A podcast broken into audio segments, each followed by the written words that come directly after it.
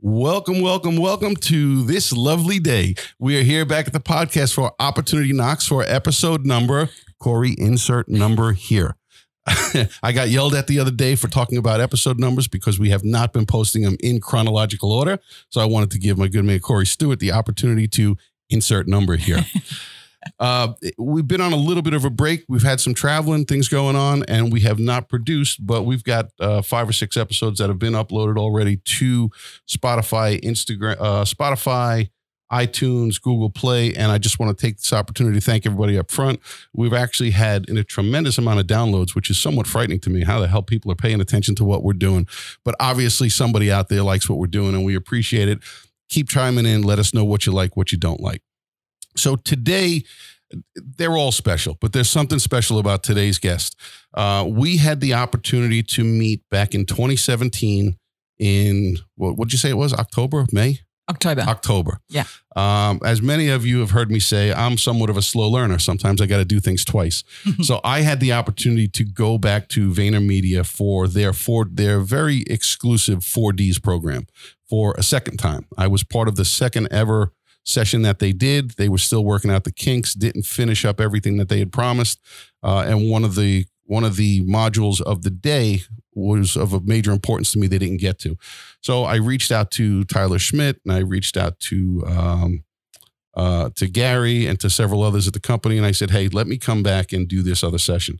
And they worked out a deal with me, and it took a couple months to get in, but I had the opportunity to go do a full day again at 4Ds. And if if you are an entrepreneur, a creative, a marketer, um, it, it's a big nut. I got to be honest with you, but it was worth every penny and then some. First and foremost, the content that they provided was absolutely mind blowing.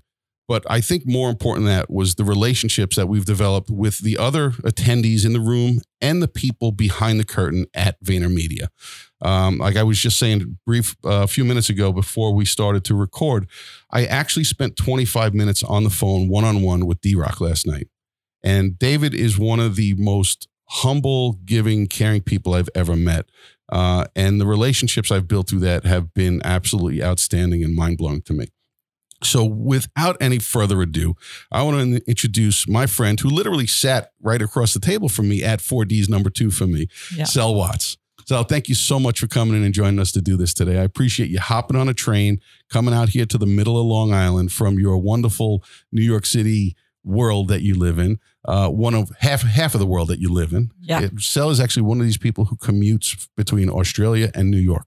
She's kind of crazy, and that's part of what I love about her. Yeah, so don't complain about your commute. Hell no. I listen, I live four minutes away from here. I'm good with it. I was the first one here today, and I was running to make sure I was the first one here today. So thank you so much for coming in and doing this today. It's it's uh I, have been looking forward to this since we started talking about it. So, it's so welcome. Mm. Oh, me too. Thank you so much. I'm very privileged. And I was actually saying on the train out here that um, it means so much to me, the community from 4Ds. Yep. And you know that 4Ds is really the reason that I relocated from Australia to I, New York. yep, I remember you saying that. Yeah, so it, it was, um, it was a it was a game changer for me doing coming over from Australia, doing that one day, and uh, yeah, changed my life. Yeah. So you were at the time that we met, you were living in Australia full time. Yeah, and I was I was coming to New York, you know, two for two or three weeks, maybe three or four times a year. Okay. Because I found it so inspiring and I just loved the vibe and I wanted to be there, but I really had no reason to be. Okay, that just answered my next question. Okay. Yeah, people would say, "Why are you working over there? What are you doing there?" I'm like, "Oh yeah, I'm just sort of being inspired." And then when the when I saw 4Ds, I was like, "I'm going to go to this," and then that was. You actually had a reason to be in New York. Yeah, and then and then I, I went for the personal branding right. session, and I think it's really important when, if you do choose to go to 4Ds to know why you're going and what you're going yeah. for. I, I think that personal branding part of it is probably the biggest lead in for them. Most people look at it, but I, I couldn't agree with you more going in with a game plan. Yeah. And we we talked about this briefly on a prior episode where we said when you, you know, I was a conference junkie for years. I would go four, five, six different conferences a year. And I try to absorb everything and realized I'm just exhausted mm. at the end of the year and came home with one or two things if I was lucky. Mm. And now I go into everything along those lines saying, there's three things I'm looking to accomplish. So a little, a little in comparison to some of the others is Rinky Dink 800 person uh, conference that happened for uh, Board of Realtors here on Long Island two weeks ago. I went in and said, here's my goal. One, I want to reconnect with at least two people who I've lost touch with who are in the industry. Two, I want to meet two people who I've been looking forward to meeting that I know I'm going to be there. And three was to take one piece of information, actionable information home. And before lunch, I had accomplished all three of those. Mm-hmm um, to the point where when the day ended, I literally flew out the door. I was done. I didn't want anything else. Well, that's that's uh, setting an intention. But yeah. one of my other tips for conferences, because I love a conference, and I and I got conference burnout where I was like, mm-hmm. this is. But I think setting the intention, and I always, depending on the length of the conference, but if it's pretty intense, I always block out another day at the end. And I use that day to go back over my notes, reflect, right. and, and actually write an action plan so I yep. do something with it. Because otherwise, you leave and you go straight back into the office the next day, and it ends up being a complete waste of yeah. your time because you have all these ideas that you're going to do all this stuff and then and you have all this noise going on in your head at the same time yeah so i, I always do that but what happened after 4d so i allocated my day after um, but then at the end of the day at 4ds i had a, more detailed conversation with the personal branding team and then i was able to be invited back the next day to have an even more detailed conversation about okay. personal branding what it meant what the opportunities were for me and then two months later i brought all my kids back in, from Australia to come into Vayner. They were so good to them. They were feeding them cereal yeah. and just being fantastic to to talk again. And that's when my family said, Mum, you know what? You need to be in New York. If you're going to do this, you need to be where it's all happening, where you have access to the people. Did the family have an inkling about the fact that you wanted to be here, or did they notice it and tell you that you should be here? So they knew because I kept coming and visiting for a couple of weeks here and there. But then when they came over with me in December and we went into Vayner and I I, t- I could show them what I meant about the opportunities. I remember we walked out of Vayner into Hudson Yards and they were like, Mum, you need to come here because if you want to chase this dream, you've got to be here. We've got to do this. And and um, they're not here yet. And this has been like a family project of okay. me coming, seeing what I can create, and then getting them over, which they're on on their way in February, which I can't wait. Terrific. Okay. The school the school year in Australia runs different than here. It doesn't than it does here in the US. no, no, it's complete. Everything's completely different. Okay, so you don't get our summer break. You get more of. So, our summer's in December, January. Right. So when they come here in February, they'll technically be. If they were back home, they'd be starting the next the next grade up. Yes. Okay, so they're joining the middle of a school year here. So you got a lot of challenges ahead of you, but you know, there's so many challenges in relocating. Uh, well, one starting an international business here has been uh, super super challenging. And one, I mean, just alone not having a network, but then not understanding the laws and um, and the cost. The so the exchange the rate yep. is, you know, yeah. so funding funding yourself from Australia here with the exchange rate, and then with the kids, the whole thing has just been this mammoth uh, experience that at times has very nearly broken me. Um, but I've always been one to be really clear on what the ultimate mission is and that um, I think you know my my life um, motto or is no plan B, and so right. it's like just keep finding another way, find another way. But there are times when I've you know broken down on the subway, going, I can see why people don't do this. It, it happens, and listen, you're trying. So you go from the Gold Coast in Australia, mm-hmm. where you have successful businesses back there already, correct? Yes, and you're taking part of one of those businesses, bringing it to New York, so you literally are covering the entire globe one side to the other. Yeah. Um, it, it's it's it's been fascinating to watch you from a distance doing this back and forth. And I say to myself, I hate getting on a plane to go to Florida, let alone halfway around the world and back. Yeah. Um, and yeah. juggling a family at home. And and but what really excites me for you is is hearing how the kids, especially, were the ones who kind of inspired you to do this and encouraged you to do it. That's uh, that oh. says something special about who you are as a parent. You know, this is this is really important because obviously I have a lot of people look at the way that I'm living, which is very unconventional and it and not and often pushes people's buttons. And so I often, you know, get you know, I get a lot, a lot of judgment, a lot of, of a lot course. of questions. Um, Thank you for your opinion. I didn't ask. Yeah. yeah. and and you look, there are people that are genuinely just interested in logistically how it all works and how I manage it all, and then there are others that are just you know don't you know want to judge, and and I get that. Like it, it from afar, and from the little bit you might see on social media. I mean, it's a lot on social media, but it's still only a very small percentage of my real life. We have to touch on some things there too. Yeah. Um, you know they it, but it's very interesting because my my whole view this whole everything i'm doing is driven by the fact that uh, what i want to teach my kids and the and i always thought if there was only one thing that I could teach them. If I only had the opportunity to teach them one thing, what would it be? And I thought about that really hard and thought, you know what? I just, I want them to chase their dreams, no matter what it is they want to do, no matter how unlikely it is for them to achieve it, no matter how hard it is. I just want them to go for it. And then I realized that I'm absolutely no one to tell them to do that if I'm too scared to do it myself. And so I thought, you know, rather than telling them the, the message that I want to tell them, I need to show them. You need and to live it. I need to live it and say, you know what? I want you guys to chase your dreams. This is what it looks like. It's sacrifice and it's gut wrenching, but you know, it's exhilarating. And at the end of the day, I'm a mom and I'm a business owner and I'm a friend and I'm a daughter and I'm all those things, but I'm me first. And you know, I need to live that yeah. and show them how to live their life fully. And that's that's my role. And I, I've always looked at it that way. And so the kids are they're my biggest cheerleaders. They mm-hmm. think I'm a rock star every time they do a project on their most inspiring person. It's me. And I think, you know what? They're so grounded. And I, what I want to show people is that just because it doesn't look like the norm doesn't mean it can't be highly functional. Well, who defines what normal is? You know, what what right do people have to define what normal should be for anybody else? And for them, this is normal. You exactly. know, this is normal, and um, and like they say to me, my uh, they say things, you know, like mum is so random, and who knows what she's going to do next, mm-hmm. and but it's a crazy ride that they, um, you know, that they're they're on, and yeah. it's um, you know, it's all good stuff. You know, I, I, don't have time to focus on anything that, that doesn't matter.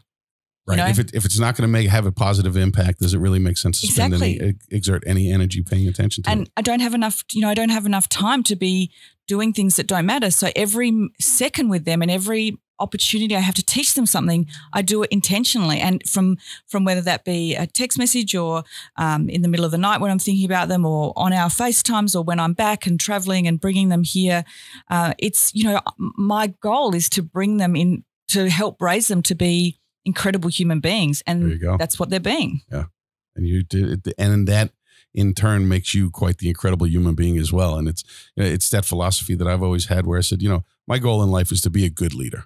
The only way I can be a, the only way I can be a good leader is to help put other people in position to be great leaders. Yeah. And that's why I that's why I refer back to, you know, the little green guy on the desk here, Yoda. It's it's about being the guide it, it, it's never about being the hero of the story for me. It's always about being the guide in someone else's process.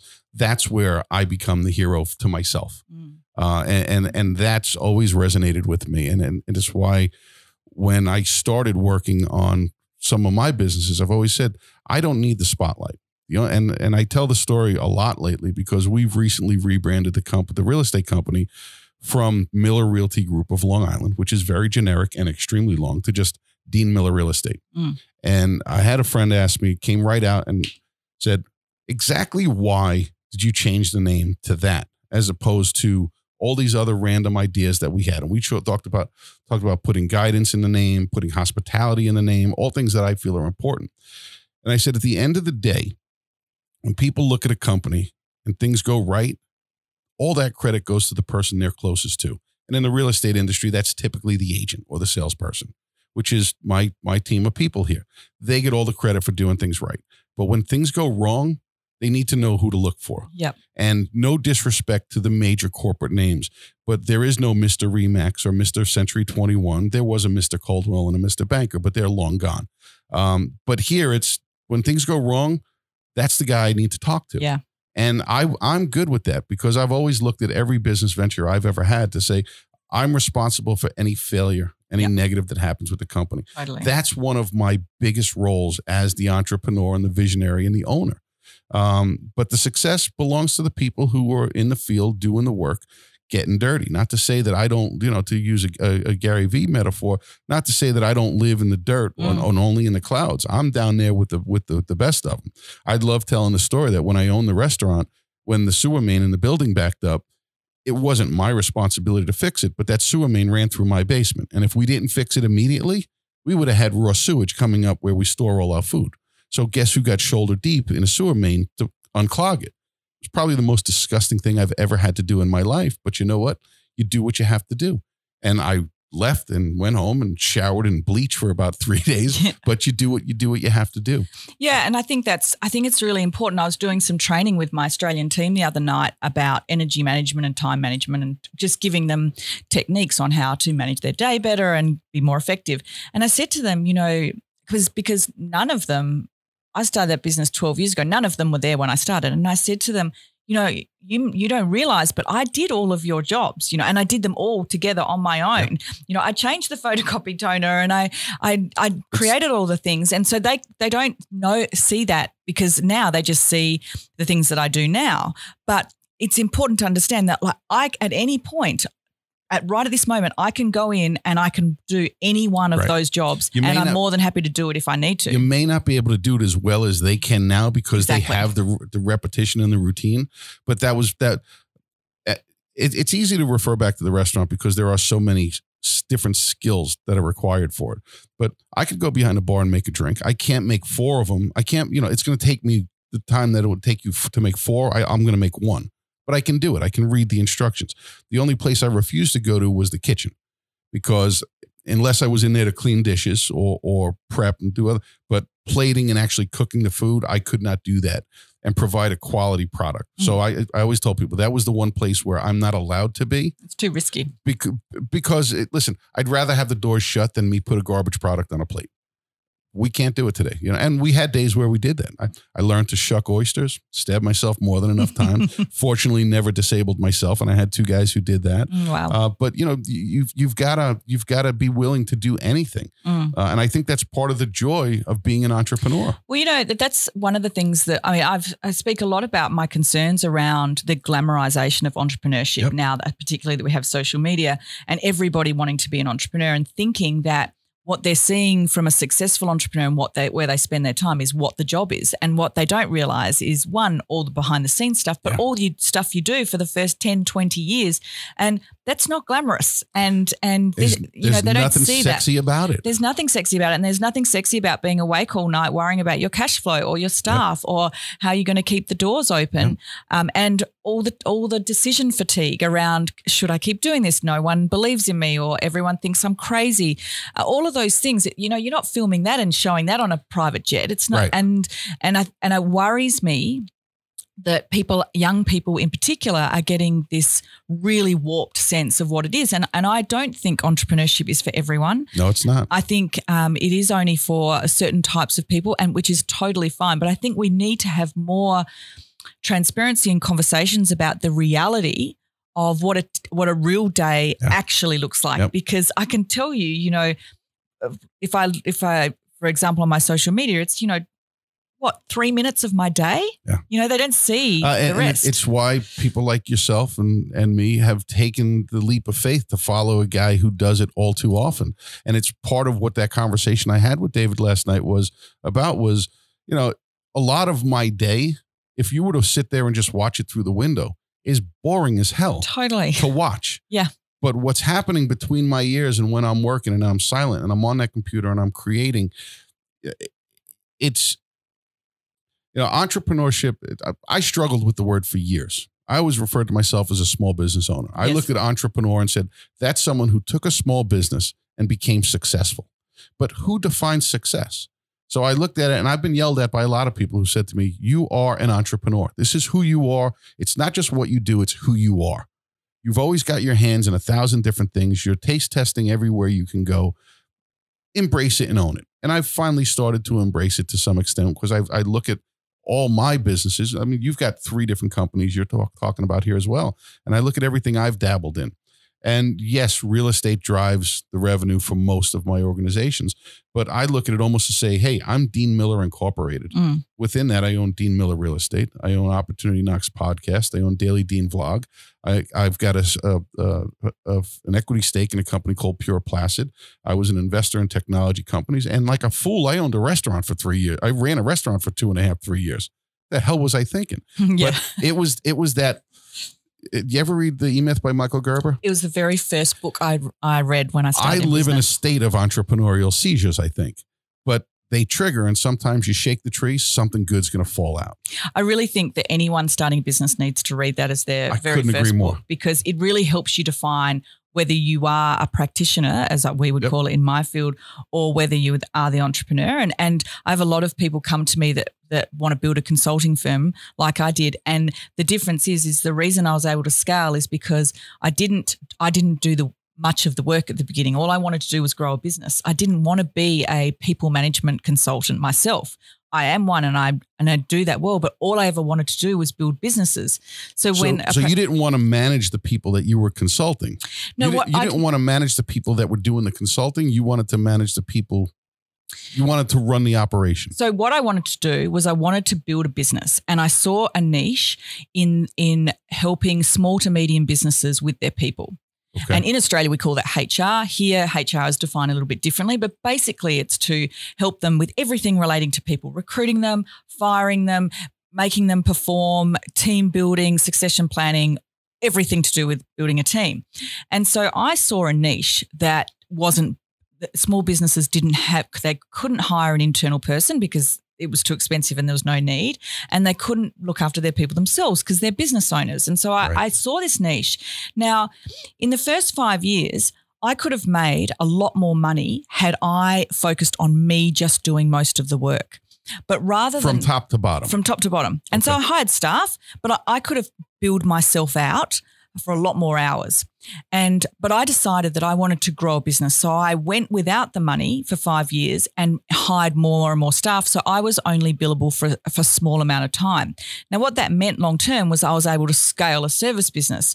Now, people that come to me and I say, Do you want to be a business owner or do you want to be a an accountant or do you want to be a HR professional? And they're like, Well, I want to be a HR professional. It's like, well, great, but you'll only ever earn this much money and you'll only ever have this many people. right. There's a there's there's a box that you Yeah, can't and, really get and out of as it's either is fine. It's about but having clarity around why are you doing it? Do you are you are you making yourself a job? Or are you an entrepreneur that sees an opportunity in the market? And I hadn't, I wasn't degree qualified in that area. I hadn't worked in that area for many years. I just saw an opportunity. Were you not qualified, or did you just have that limiting belief that you were not qualified? Well, I dropped out of college or university in Australia three times, so I didn't have any qualifications. we got something else in common. Put it there. I dropped out six times. I still have zero credits to my name. You do take longer to learn. At least after three times, I went. I don't think I learned this way. I, I th- I'll take the hit for that because, like I said, I have to be accountable. But but I think subconsciously I was doing it because I know how much uh, college education was important to my dad, and I wanted to make him happy. And I finally got to the point where I said, I just can't do this. It's it's taking away from my time going out and making money and running my. I owned I owned a mobile DJ business at the time when I was when I was in college, and wherever I went to college, the equipment went with me, and I dropped out within weeks because I got gigs that were paying me more than it was Money. costing to go to school. And do you know what's interesting? So for the first five years of my business, I, I never told anyone that I didn't have any qualifications. So if a client asked, I would say, I'd never lie, but I would say, my staff have got these qualifications and this is where they completed their university degree or here at college. And, but I, but I, I hadn't done that. So it was, I just kept it on the down low, never talked about it. And then when the business hit about five years, because Okay. it was like a credibility issue, So was it a personal fear, or, or did you know that if these people didn't know your track record, there was would- definitely a risk. There was a definite risk because we're in professional services. And so I had to keep, I didn't mention that. And then when we got to about five years and the business had, um, and myself had earned the credibility, then it became the story. And so then it was, I, and I remember the very first time that I actually vocally said to an audience, I don't have any qualifications. And it was sort of like, what? How have you built a professional services firm and you haven't been a uni- been to university? And now it's like, it's a very important message to say, do you know what? Just because you don't follow what everyone else does, or just because they say that this is the only way to do it, isn't It's true. not anymore. And it was the same with the whole story of starting the business that it was the start of the global financial crisis. I had no money. I hadn't hadn't finished university. I hadn't been in the industry for very long. I'd never managed staff. I had a three month old baby. I had nothing going for me. But you had all. a wild vision. I had a vision and I had um, bucket loads of naivety. So I was just like, I am going to take, I'm going to build a global business and I did not think for one second all those things I didn't have were a problem. I didn't even consider them. It wasn't until I started being a speaker about my story five, seven years later that I went, wow, I really had nothing going for me. But I just blocked out the noise and I went, this is where I'm going. And that's but what I did. But at the same time, you had that self awareness that that was something that you had going for you that not many people ever get. Yes, and I had done, and I still to this day have invested enormous amounts in personal development, coaches and conferences and courses and Mhm. podcasts and reading. Like I've done that for a really long time. And so I was very clear that if I created a vision and I believed in myself and I blocked out the noise and I never looked at competitors and I was very particular about who I listened to because I had people telling me all the time, you're you're never going to be able to do it. Every time I got pregnant, I've had got the three boys. Every time I got pregnant, people would say, "Are you closing the business now?" Like Yeah. I'd no one believed in me, but because of the personal development I'd done, I recognized that have a vision, block out the noise, believe in yourself, and just keep going and keep getting up. And every obstacle, just find another way. And that's that was my education. And really, in the end, that was that was all I needed, and it's and still what I use to to this day on this adventure. That's fantastic. So let's let's get a little bit into the technical and talk about you know you talked about HR, your human resources type company. Tell us what. Tell me a little bit about what's next as a company. Yeah. So the main mission of What's Next is to create great workplaces. And what that means to me is that and and workplaces great workplaces is different for every type of industry but ultimately i believe that when someone goes to work if that workplace is a great place to work in relevant to that industry that when they leave they're going to go out and have a better life. They're going to have a better relationship with their spouse. They're going. They're more likely to get involved in the community. They're more likely to be um, healthy, and that has a ripple effect on the world. Mhm. S- same as the opposite. If they have a work for a shitty workplace, they're more likely to go home and snap at their partner and lie on the couch and not go and kick the footy with their kids, and that has a ripple effect. And so I believe that, and this I I came up with this mission in my spare bedroom when I started the business, and I was like, if I could create whole, as many great workplaces around the world, the individuals within those small businesses would then go out and do great things in their life that make Create them bigger happy. and better opportunities. And that would create a ripple effect. And that would be my way to change the world. And I remember sharing, and I've my team, I talk about vision, mission, values all the time, but I remember one particular time sharing with my team the mission and how we can change the world. And she and one girl said to me, "You think this little business in Brisbane, Australia, with you know ten staff can change the world?" And I was like, "Yeah, because it just takes one person. It. It just takes one person to do something positive today that has a ripple effect. And if we go going into workplaces and we can impact however many staff and they go out, then that's important work. And so now the work that we do could be anything from giving someone clarity around what their role is, um, giving their manager d- uh, training on how to lead properly, exiting someone that just isn't isn't working Isn't out fit. it doesn't matter. And then obviously there's all the things around getting regular feedback and proper training and having a culture that's inspiring. So, and I only work with small to medium businesses because I strongly believe that small business owners are the ones that change the world. I we are the core of the Could economy. not agree more. and we get no support from the government. And we are actually the main core of our, our economy. Yep. And with no support. Yeah. And so I only, and people have said to me, why don't you go and work for the big corporates? You could make so much more money. I'm like, no, no, no. The small business owners, they are our, they are our DNA. Like they are the ones that are putting their houses on the line and their kids' education on the line uh, for for a dream or, or the difference they want to make. And so that's the And I, I think to take that in a slightly different direction, I think that mindset of the money is not the driving factor is becoming a societal change. You're starting to see a little bit more and more. Um, you know, the Gen X and the me generation, which is much closer to to me in age, is very different mentally than the millennials and the, the up and coming Gen Z. In that, while I think everyone has their philanthropic focuses, Mm. uh, and their charitable focuses. What drives so many more people that I'm seeing, which makes me happy, isn't the gross dollar volume that you're earning every year. It's where can I make a difference? Where can I have an impact? That's why you, people hear me say it all the time. I don't get out of bed in the morning to make a dollar. I get out of bed in the morning to make a difference. The dollars that I need will find me when I do that well, and and, and that works for me. So I I love hearing that there's not that dependency on that six and seven figure salary. You know, you listen, you you can't you probably can't live here on Long Island making fifty thousand dollars a year and be the slightest bit comfortable. But there's probably a way to pull it off. It's one of the most expensive places in the country.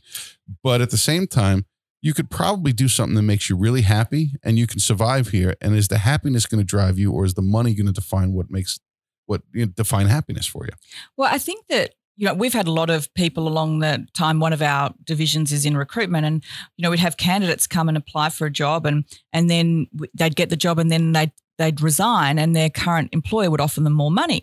And I've had this conversation so many times and said, when you came to me and said you wanted to leave your employer, you didn't say it was because you weren't earning enough money. You said that there wasn't good leadership or whatever, and now you're going to stay. Oh, the money will maybe make you happy for the next three months, but the same issue is still going to be there, and yeah. you're still going to be happy in three months' time um, with that extra money. But I also, when I look back over my journey, because I'm so mission driven, but there have been times when I have been influenced and become more money focused. And when I look back, those were the times when I did my worst. So when I became focused on actually I now need to hit this target, especially when because I went for uh, many, many, many years with nothing. So I was living in a really crappy house and I had a crappy car and I had little children and I didn't buy one thing for myself. And I, you know, I really invested every single cent back into the business.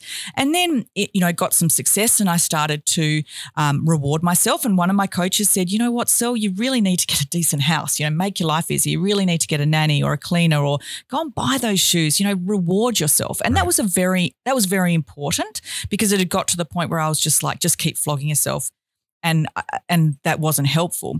But then what happened was then I'd created a lot. Then over time, I then created a lifestyle that I needed to maintain. Okay. And I would go to work with a, instead of a I want to change the world, I want to create the ripple effect, I want to create great workplaces. It was like I've got to now I've now got to pay for all these things that I have that I have built myself and I they were all paid for myself, but then I had suddenly had to had to. You changed your minimum acceptable standard. Exactly. And I had to hit the targets. And so I noticed that when that happened, my mind shift happened and the, the struggle became different. And so, and, and I think I think most business owners actually need to go through this. It's like there's a great quote about um, you don't need fame and money to be happy, but everyone wants to find that out for themselves. Right. You know, so yep. like I think you know we we've got to go through that that stage of our lives where we're like, I've had nothing, and now I've now I can have those things, or I can buy that in my world that handbag, and now you know I don't need to buy the handbag. Like I've done it, and it was great, I, but you know I realized it actually doesn't make any difference to your life. But I noticed that my performance of me and my business changed when it became about money. And that's when I realized that, oh my gosh, you know, be mission oriented, do what makes you happy. It's not going to be great all the time. It's not meant to be.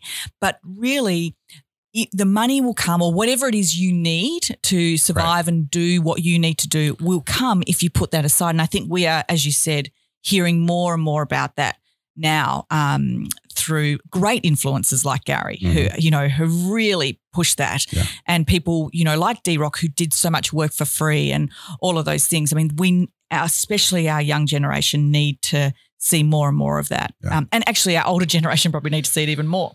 I you know. Again, yet another very repetitive conversation. You'll never hear me bashing the millennials ever, eh, because a I and I will use the exact words that I've used all too often. I know more 50 plus year old schmucks than I do 25 to 35 year old schmucks. Me too. That number one. Number two, I don't think anyone has the right to beat up a generation, especially when it's the generation who raised those exactly. Kids. So you should look in the mirror once in a while. And again, it goes back to why would you name the company after yourself? Because it forces me to look in the mirror. Yeah. I say every day, I have the greatest boss in the world, and he's the biggest jackass ever. I get to look at him every morning when I'm shaving. You know. and, it, it works for me. You know, yeah, that's totally. what drives me. And I tell people all the time, you need to you need to have that morning meeting with your boss every day. Get up and go brush your teeth and have that meeting mm. because that's who you you you know. It's not about you know. I, I love Gary's philosophy because I've always believed it. I none of these people work for me. I work for every single one of them. Yeah. And I've got to work to not only keep them here, but to keep them at the highest possible standard to do and accomplish what my bigger vision is of the company. That's my role. You know, and I don't feel bad when I say, "Hey, it's your job to paint the wall and your job to vacuum the f- floor and your guy to go running back and forth to the bank and your job your job to do this that and the other thing. And it's my job to sit here and envision how you're going to do it.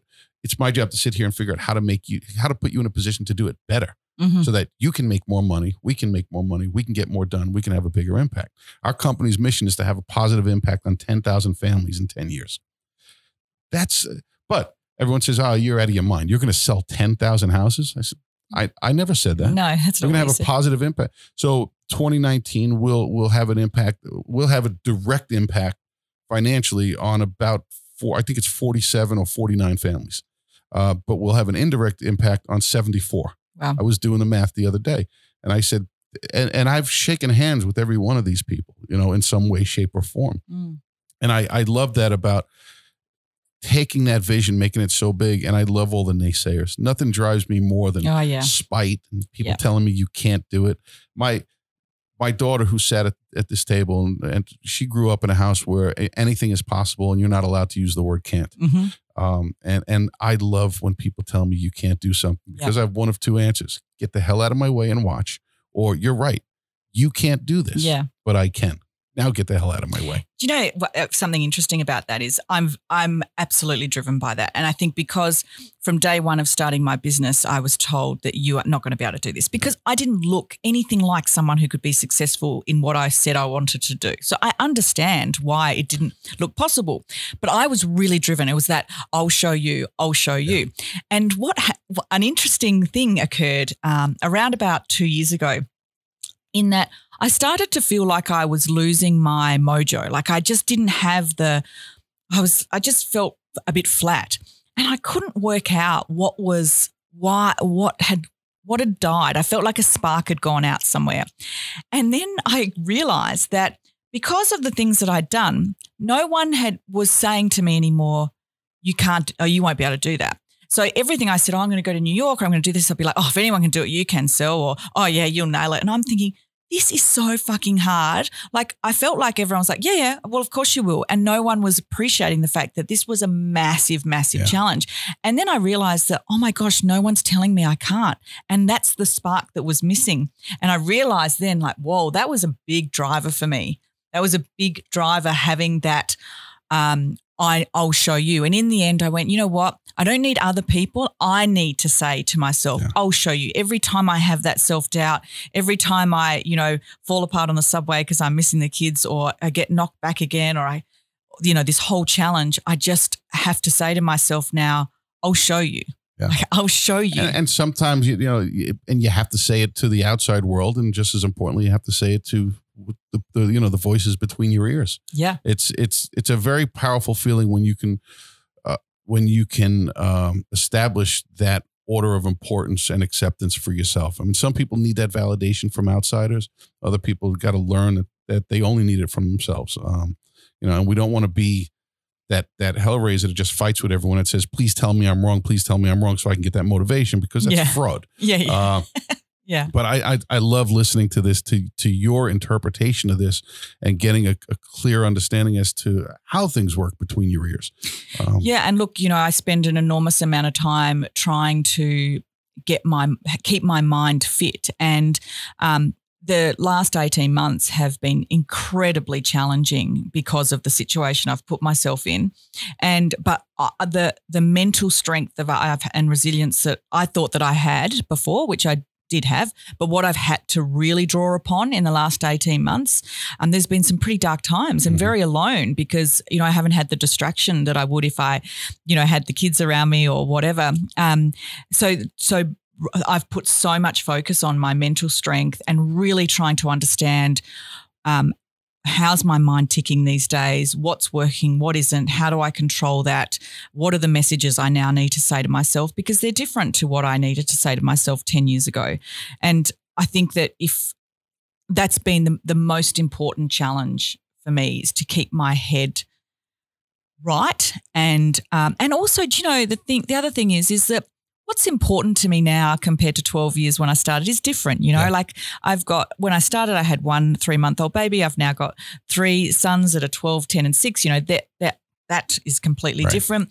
Um, Your why changes as they. Yeah. yeah. and like the things that I really strive for before don't mean so much to me now. Um, I'm much more interested in the adventure of the journey, the the people I can connect with and learn from, trying new things. Um, I don't necessarily.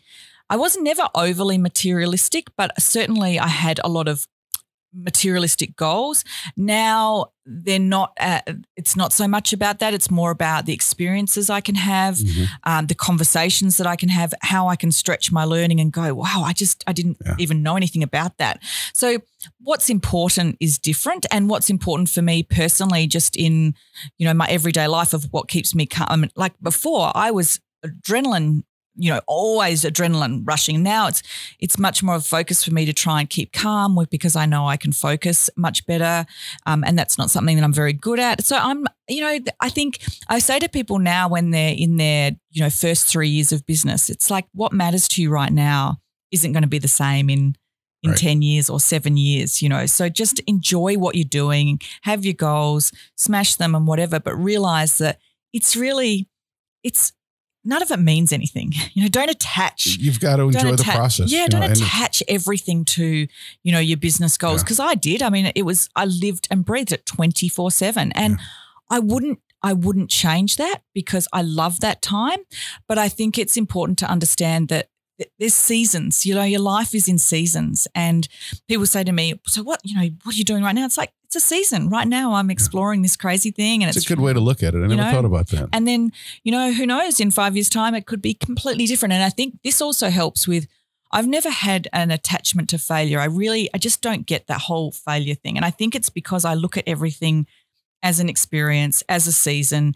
And, you know, if tomorrow I decided that I didn't want to be in business anymore and I wanted to go and get a job doing something or other, you know, so be it. Like, who cares? It was what, your choice. It's my choice. What does it? What does it matter? Does that mean that I that I that all of everything I've done is a failure? Of course not. Mm. You know, everything is just more and more. You're adding more and more to who you are and why, what you can give. Why why is failure looked at by so many as a negative thing? I mean, well, it has to, it has to be to do with the education yeah. system because we and and it just to me, it doesn't make any sense. Like I, I cannot get my head around the fact that we are still talking about this. It's yeah. so, it's so pointless. And it's like every experience you have, good, bad, or otherwise, is an experience that is adding to you, adding to who you are and what you can give to the world. So like I, I, I could, yeah, I could go on a rant about the education system for hours. yes, me too. Uh, and it was. It, it, I'll I'll touch on it a little bit, but it was it was triggered with me years ago. The first time I read Rich Dad Poor Dad by Robert Kiyosaki.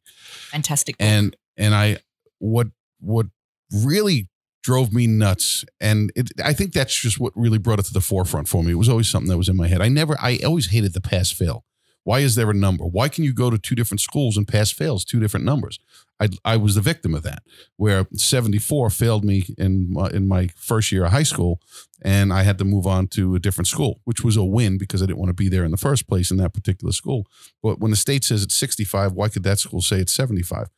And the whole pass fail concept drives me nuts. The education system is designed even more so today with the changes in how government's gotten involved with it to teach children how to memorize and completely stifles all creativity. And it infuriates me to hear all these schools and these government politicians running around saying, oh, we got to get more people involved in STEM, STEM, STEM, and mm. creativity. Mm. Well, you're the jackasses that took it away from them. And, yeah. and now you're going to blame other people. But I'll digress. I just wanted to make that point. yeah, and look, we get asked a lot because we in our in the HR people performance business, we talk about future of work a lot and, yeah. and the work how the workforce is changing and and how as leaders we need to adapt for the future of work. And it was interesting because I say like I'm always being asked about the future of work. I'm like, you know what? It's not actually changing. Yeah, we have co-working spaces now and like there's less less offices and everyone works in one room, but ultimately until our education system changes, our workforces aren't going to change. So people still go to school from 9 till 5 or 9 till 3. Um, uh, and that that that is not changing. So our workforces aren't changing, but that that significantly. And I say to my kids all the time, and, and in fact, when I go to the parent teacher interviews, my my youngest is in grade one, and she sat down and she went through and she said to me, oh yes, you know his math is you know average, and you know he'll get an he'll get an average job and he'll be good. You know he'll Yeah. have a good life. And I said, excuse, excuse, well, firstly, excuse me, he's six years old, but secondly, I was like. I'm not the slightest bit interested in this math and spelling. Tell me, is he kind Right. and is he a good He's a person good and how's his friends? And oh, she's like, oh, I've never been asked that. I'm like, that's all I care about. Like, I don't. This is this education system is so ridiculous, and it's not setting them up for the careers that they're going to do. So just tell me, is he is he kind and and caring and interacting, and will he get up and dance and sing when you're doing that? And those are the things that matter. That's what. You know, it's, it's for, as you say that, I was going to look it up, but I, I don't want to distract them. There's a quote, there's a famous quote by John Lennon that talks about something like that. And, and Yeah. I can't remember it, but I'll, I'll find it and It's, put it in um, the notes. um, write down write down what um, what you want to be when you grow up. And and he said, I want to be happy. And she said, That's not you. You got the uh, you got the didn't- exercise. You, didn't, answer the question. You didn't understand the question or something like that. And and yeah. yeah, yeah, it's a, it's a it- it- great it's absolutely brilliant. And and that's Totally. the way, you know, happy is, is that, that should be the only thing we all aspire to be is, is to be happy and to help someone else be happy. Yeah. Uh, you know, I, I, I kind of live by that, that motto that says every day of my life, I want to get up and find something to laugh at and someone to laugh at. And all too often that someone to laugh at is myself. and I'm very comfortable with that. Yes. Um, yeah, it's, it's, it's, ama- it's amazing how, how little things can have such a major impact. Uh, and I, yeah, that school conversation we could go on for for days and days and days. Did you want to talk about um, social media? I okay, so you know what? We've covered what's next. We've Yep. covered who you are. I want to take a half a step back. You talked about um, that aloneness and focusing on mental strength. Yes. Walk me through the as someone who not only has done it, I would at least from the outside looking in successfully for yourself. You're helping other people get there. And after we do that, then I want to dive into the social media world and let's see Mhm. because you you did something recently that absolutely freaked me out, and I think I might understand why after studying it for two days. But let, let's go back into that. You talked about aloneness and focusing on mental strength. hmm Walk me through that process for you or for the people that that you consult. Yeah. So I think being in business, choosing that path is a really lonely path. And I I don't think that's talked about enough.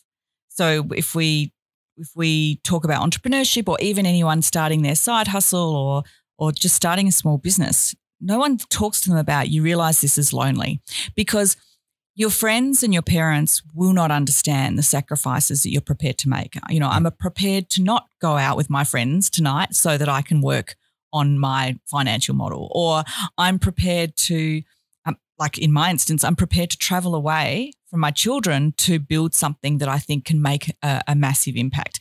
People don't understand that, and sometimes, well, I know in my in my world, um, sometimes it's not just it's just not worth trying to explain it. Okay. And I think that that can be that can create quite a lot of, a lot of loneliness because you feel like no one gets it, no one gets why you're doing it, and they don't get it, and and that's actually okay. So I think um, I think we underestimate the uh, mental health issues in entrepreneurship Yep. um, because because you're alone, but because you're you're also putting yourself and your family in an enormous amount of risk. So I know that my family uh, are on a ride where at times they must feel incre- like the ride's out of control. Now, my profile is that I don't have really any aversion to risk, but that's because, Dean, I never had anything when I was growing up. So everything I've built, I built from nothing. So when that happens, you know that you, it's like, you know, the bird is never afraid that the that the branch is going to break because it trusts in its wings Right. right? So you're sort of like, you know what? If it doesn't work out, you know, I'll I'll be okay. I'll be What's be the able. worst that could happen? Yeah, I just- end up where I started. yeah, exactly. Whereas when you've relied on other people, you you don't have that that confidence or that that comfort with risk as much. I personally think. Okay. And so, so I know that you know those people around me, and even my my staff. You know, I'm constantly sort of experimenting and doing different things, and um, you know, risk, risking their their environment or their workplace to try different things. Um, and I think that that's just that's my nature. But I've got to be really aware of impact it has on other other people. And that and that's what I wanted to. So, not to diminish the story where you came from and where you're going and how you got there, let's talk specific and, and I'm going to dive into and make you do a consulting session real real quick. We'll just touch on the surface. How do you get that person who didn't start at the bottom, who came from comfort or some level of means to move up that ladder? Because all too often I run into people who they're looking at this uh, in in the real estate sector where I just want to I had a woman call me a couple weeks ago that I know from high school and she says I'm really thinking about getting my real estate license. And woman does not have to work. And and again this is not a sexual thing you know a sexist thing. Her husband makes a really good living and they've decided she doesn't have to work and she has everything and all all the bells and whistles life can offer.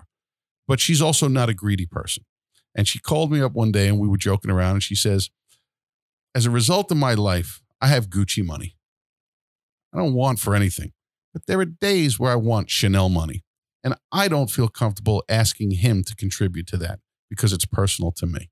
I found that absolutely fascinating yeah. because she said, just this little step up. And listen, you go from Gucci to Chanel, there could be an extra zero in it, depending on what you're looking you're talking about buying. Um, but you know, how how do you get someone like that to say, okay, I need to develop the mental strength yeah. to go that next level because falling down and being in the gutter is mm. just not an option for them. Yeah. It's their reality. Yes.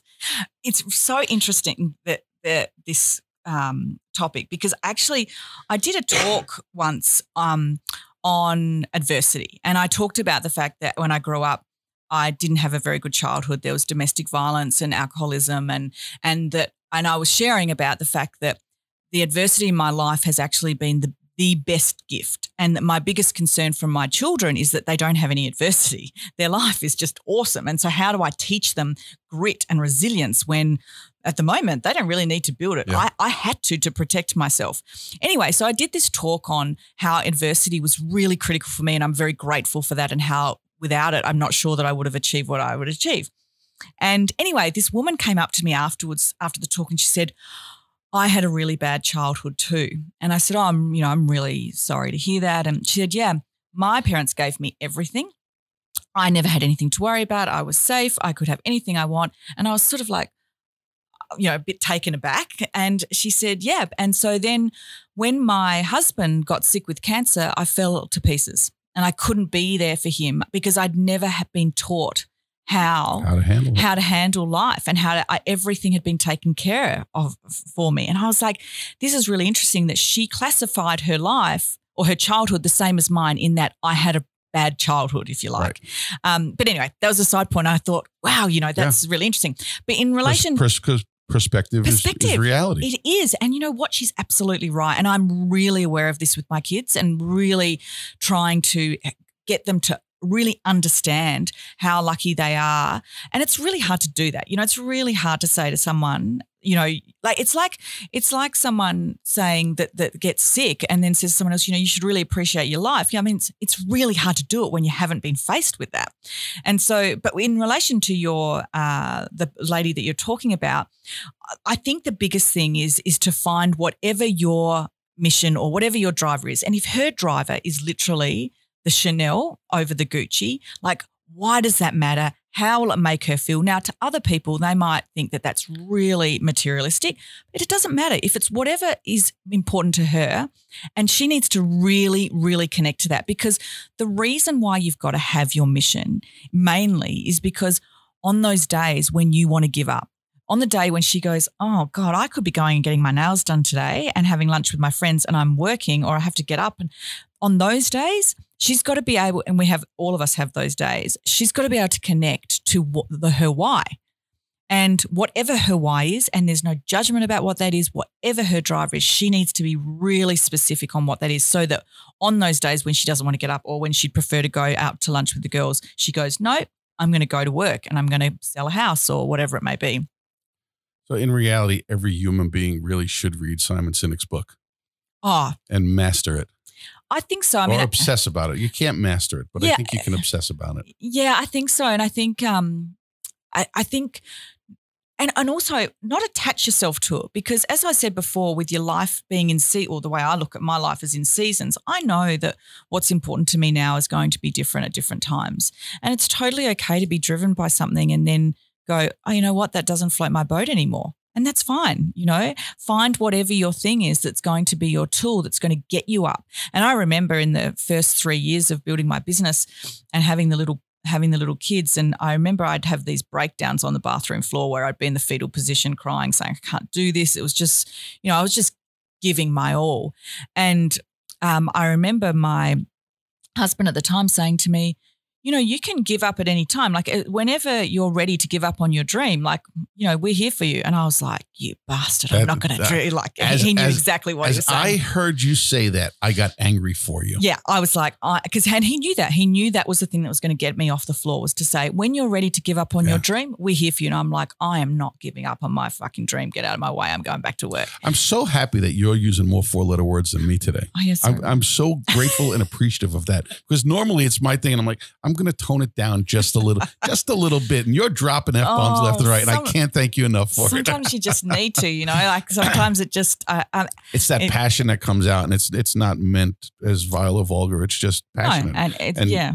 You know, it, those who are going to get to actually see the video of this, you'll you'll see the look and you know watch for that look in in, in Cell's face because you could just see that the, those daggers come flying out uh, because it's passion. It's not harmful. And look, you know, I can I can remember that moment when I was lying on the floor, like literally on the bathroom floor in the fetal position, just going, I can't do this anymore. And I've had especially in this last year in New York, I have had absolute bathroom floor moments where I have been in the corner of the bathroom, you know, t- tucked up, just crying my eyes out, going, I can't, how can, what am I doing? How can I can't do this? But then now, and I've done a lot of, and when we talk about the mental strength. I've done a lot of work on understanding emotion and feeling and and realizing that this is just a feeling right now. It's not going to last. And don't try and push it away. Like just like be in it. And i've had times where i've gone and walked you know i felt so down because i've been missing the kids or i've you know just haven't make aren't making the progress that i would like. And i've thought you know my immediate feeling is okay i need to get get this feeling away. So what what can I do to distract myself? Get on social media, go out for a drink, you know, whatever. And then what I've now learned is no, no, no, like really feel it. So I have then gone walking down the streets of Manhattan and put the most like sad, heart wrenching music on in my ears and just felt it and cried my eyes out or sat in the bathroom floor and just felt it. Because, just let it happen. Yeah, because it's real. And yes, I do feel this and I am struggling and I am heartbroken right now and I don't believe in myself, but it's a feeling and it's all good. It's meant to be yeah, this way. Like and then I come out the other end and it's like a purge rather than the problem that we have in our society where it's like you can't feel anything. So take some drugs, drink some alcohol, do whatever whatever can you can do to distract yourself from feeling anything i've really gone i need to feel this because how i'm feeling is totally normal and okay yeah. because what i'm putting myself through or what the challenge i'm on is enormous so that's been that's been a massive part of my personal development in the last 12 months is is really trying to not not shy away from how I'm feeling. Just accept it. It's fun as, as you were go, as you were going through that that rant, and I appreciate it. That's one of my favorite words. I'm, I'm sitting here and I write down. I wrote down why do I put myself in this position versus I can't do this anymore. Uh, but then you really expanded on it so much more. So I, I appreciate you going going deep with that because that is, um, you know, the head stuff is always something that I'd love to to learn more about. Where other people's head stuff is, how they got there, what they do to adapt and overcome with. And you know what? This is something that's really important for people to know. It's not at those times, I'm not taking a selfie on the bathroom floor right. and writing about it. You know, uh, like that's this you know, is the. But, but you know what? Maybe it would be a better world if we did. Yeah, you know what? Absolutely. But but if I was doing that, would I be fully engaged in my own moment? Understood. No, and, and that's that's the narcissistic way to look at it. You're the way you, but but would, yes, I know. Exactly. Wouldn't exactly the value be better to the world outside of us oh. if that selfie was being taken by someone else, unbeknownst to us? Yes. how's that for a better way to put it? Do you know what? Absolutely. I mean, the stuff that is uh, that people message me about, it's like, oh, you know, I, I, wish you could see. Yeah. You know, I wish you could see that it, the reality. Um, and you know, I think we are getting better at that. These sorts of conversations, you know, vlogging and all of those things. We are getting we're getting better at it, but we've got a long way to go. Yeah, I couldn't agree with you more. All right, let's let's pause and take a deep breath and circle back around and kind of go for let's see. We've been at this for a little over an hour now, guys. Wow. Is that All right. After a quick break, we are back. So let's uh, recently, um, you read a blog post by our mutual friend Nick Diodato, who's the the guy who runs, for all intents and purposes, runs the 4Ds program now at VaynerMedia. Um, and he wrote a blog post, and you took it to heart. And Corey and I was sitting here one day, and we were talking about we put an app on our on my phone to track our social media activity and where we're getting our followers from and our likes and our comments. Um, and it shows who unfollows you. And I'm sitting there on my phone, and the minute it literally happened within seconds, you unfollowed me, and we were talking about you. I'm like, I got to find out what this is all about. I figured maybe it was an app or some kind of thing you were doing to help build your audience. Uh, and Corey pointed out to me, pointed it out to me, uh, what you did, and uh, and you actually wrote a piece on it as well. You recently have unfollowed every single person on. Did you do it on all your accounts or just on the main business account? So I just did it on my Instagram account. Okay. But you unfollowed everybody. Yeah, it took Tell, me five days because Insta kept uh, blocking me. Oh, because you were doing it so fast. Yeah, and so I then yeah, I had to. I kept getting. Tell me, out. you know, share with me what Nick wrote, your interpretation of it. What made you decide to act on that? Yeah, well, it was interesting. So, uh, I think Ed and I were having a conversation at Vayner like a few months ago, and we we started having this conversation about the fact that do you think that you'd put different content out if your close friends and family weren't following you? And I was like, I definitely would. I know that there's certain times that I put content, I put something and I think, oh, my best friend in, you know, somewhere in Australia is going to think this is so wanky or, um, you know, and I think, but that, that's not who I'm trying to actually engage. Like I'm not, I'm not putting content out. My, my content is not to connect my, you know, family with this is what's happening. Like I'm, I'm specifically trying to share my journey and inspire people to, uh, put the the society's norms aside and chase your dreams and those sorts of things. And so I do that through my social media. So I I was like, you know, we we're having this conversation about maybe the best way to be more creative and really go for it in our in our content would be to actually block our friends and family. Anyway, we didn't do that. We were just sort of talking about that. So that was sort of like just this one conversation. Anyway, I I'd started to notice in the last few weeks or so, maybe even a bit longer, that I was losing, I felt like I was losing my creativity around my content. It wasn't coming to me as easily. I I wasn't as active and I but I was absolutely scrolling more. And I'm I don't really spend a lot of time I never used to spend a lot of time just scrolling. I so would, you were consuming more stuff. I was definitely consuming more than I was, as opposed to publishing more of your own. Yeah. And I don't want to say creating because we both come from that document don't create world. But. Yeah. Yep. And okay. there's some things that I create, which are, you know, posts of like, I've, I've learned this message today and I want to share that. So anyway, this was sort of like in the subconscious for me. Then Nick wrote a blog and he unfollowed. I think he did it across everything actually. But anyway, he he wrote a blog saying that he went through the stage of looking at, you know, how many followers you have compared to how many you follow. And I know that there was a thing about if you have lots of followers and you don't follow many, that that's cool. That didn't really resonate with me. But he talked about how his his he'd become his consumption of his content had changed and it wasn't really working for him. And how he'd unfollowed everyone. And I was like, oh, whoa, that's big. Like that's big to unfollow everyone. Yeah, it, listen, it rattled me when I yeah. saw that you did it, and, and I and I kept thinking about it for days, and I was like, would I have the guts to do that? What does it actually mean?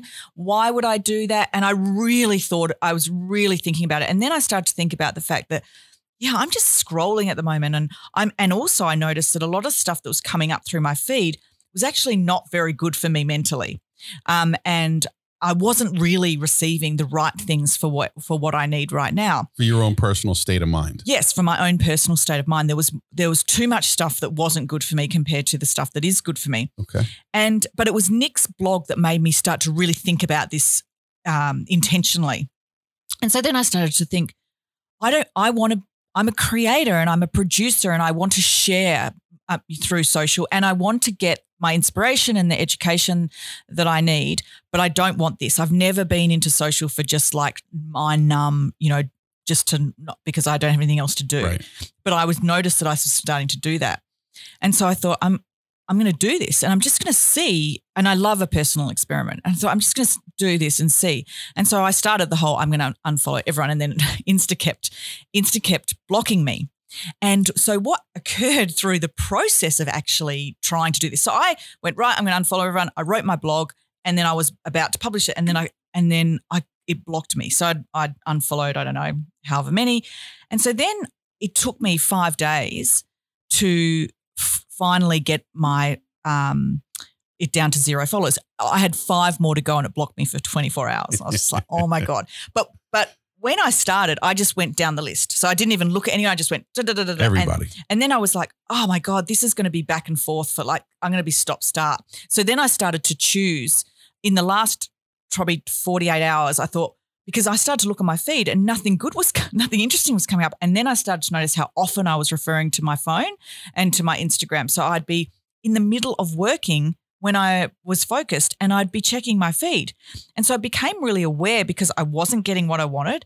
And then I noticed that I'd unfollowed the people that I wanted would want to see that you that you saw value in that I saw value in, and so then I was like, this is this whole thing is just really interesting, and then I was quite curious to see how would people feel when if they saw that I had unfollowed them, like would they take that personally? Right. Would they see that as i am not interested in your content?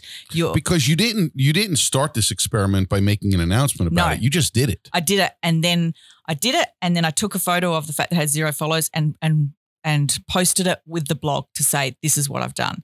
And the last sentence pretty much was to say, I'm really interested to see now who do I miss? Who do I not miss? So who do I choose to follow? Mm-hmm. And what happens with my my content? How does it am I re-inspired? Am I reignited? And and this whole further concept of how do we control the noise? You know, there's so much noise. How do we control the the volume and how do we control the quality? And so I think this is a much broader, and I think about this a lot just in the sense of living in Manhattan, you know, the noise alone, but looking at, wow, this, I was mind numbingly scrolling. So why am I doing that? What am I trying to get away from? Like, where's my mental right. state if I'm doing that? What is stuff that's coming into my brain that I would shouldn't shouldn't be coming to my brain and that I don't need right now, and um and where is my creativity gone? So so already so this happened so two days ago, and I've only followed like the first two people I followed was my two eldest sons. I'm sure they appreciate that. Yep and I had to like request request it because they've yeah, got their the, private accounts. And then one of them, I was like, um, by the way, could you just please accept my request? see, it was a victory for them. Mom doesn't see what we do. Now we yeah. have we've got the, the, key to the gate. the other day, I did get a. I woke up to a message from my middle son saying, "Can you please um, get permission from me before you post photos of me on Instagram?" And I was like, "Oh." What did I post? It was just, and he said, "Oh, the one where we were mucking around at this thing." And I said, "What? What do you want to be? Do you want to be boring? And I was like, he said, a lot of my friends follow you. I'm like, well, I'm sorry, Mr. 10 year old, right. but I'm not going to change my feed. It's not like I said, now I'm going to find one of you in the bath and I'm going to make that like yeah. my number one. I still have the, I still have the, so year, years ago, I was, and, I, and I'll, we'll talk, touch on it a little bit later, but I had created a list of goals that I wanted to accomplish probably, um, somewhere around 17, 18 years ago. And I still have it to this day. It's, it's, about a quarter of it's crossed out because I, I, achieved the goals, but I had all sorts of weird ones. And I was a, I was a big big poker player for a long time, um, and I used to read all the poker magazines, and I would travel to play poker all the time. And when my youngest daughter um, was about a year and a half, I have a picture of her with her crazy curly hair sitting on the toilet reading Poker Player magazine.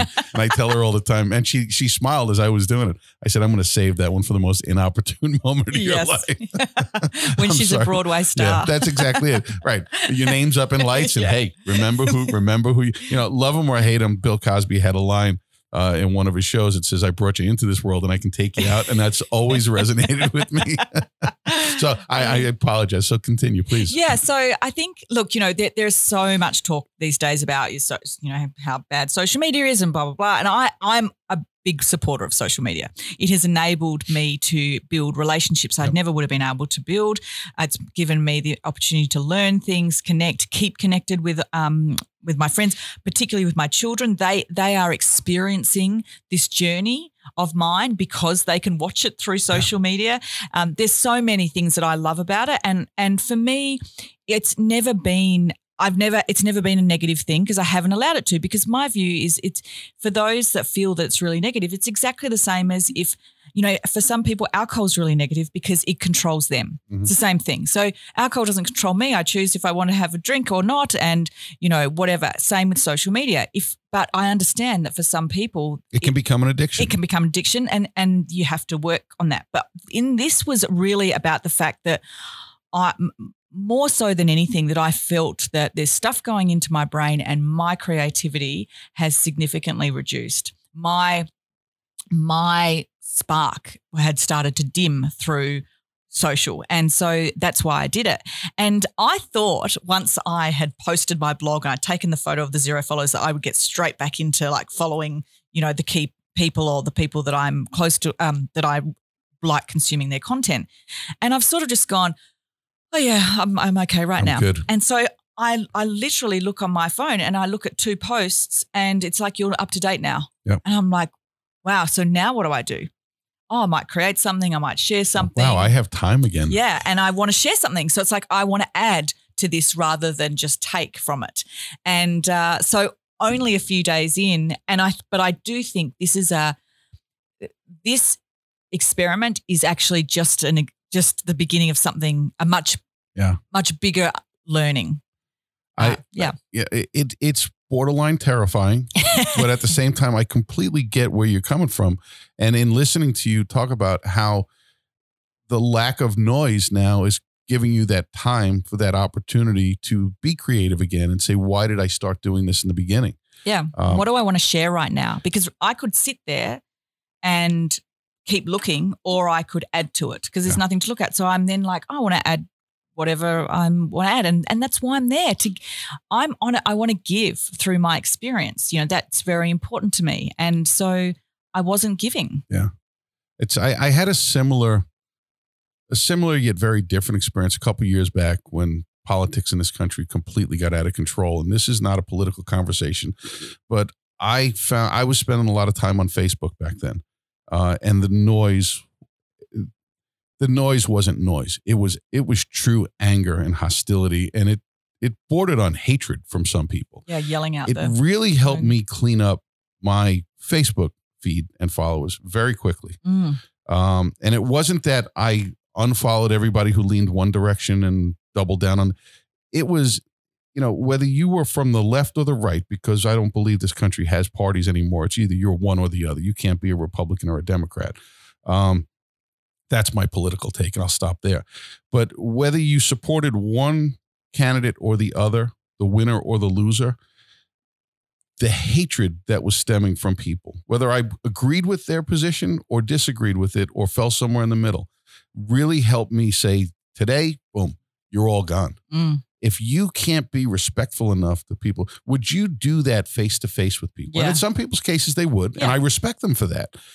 But to have that kind of hatred, those those keyboard cowboys, as we used to call them in the mm-hmm. restaurant mm-hmm. business, mm-hmm. the ones who would have a reasonably reasonable meal and they go sit in their closet in their underwear and write a bad Yelp review because yeah. they just didn't get a free drink. I want to smack those people. Uh, but but again, I digress. Um, but that really helped. And and i look at what you did and you you nick inspired you both to take such an extreme view on it that it it's triggered a lot of thought. I i almost wish we weren't doing this today. I would i'd love to circle back around in four weeks and say i'll stalk you and i'll look and i'll say okay wh- what is she doing? What is she creating and then have the conversation with you and say tell me what impact it's had on your business, you personally, you know everything because when you look at the freedom that you're going to have with mm. that additional time what are you going to do with it what are you going to do to maximize that time or what are you going to choose to not do with it yeah i think that and, and i'm really interested too and, and as i said before I'm, i love an experiment yeah. you know a personal experiment a workplace ex- experiment and i think that for me the uh, the ability to have space to create and i mean that in the sense of ideas opportunities, things that I could do with my businesses or other businesses or relationships or things that I could offer. That comes from having what I call white space. And we fill our lives up so we don't allow ourselves to have any white space. And that white space is actually where the magic happens. I've got a 10 foot by five foot whiteboard rolled up in there that I'm putting on the wall because I've always believed in that. It goes back to stories I've heard about Walt Disney. I've never verified them that he literally had a room that was just white and he would go in there and think and that's where the creativity would come from. I love i love the thought.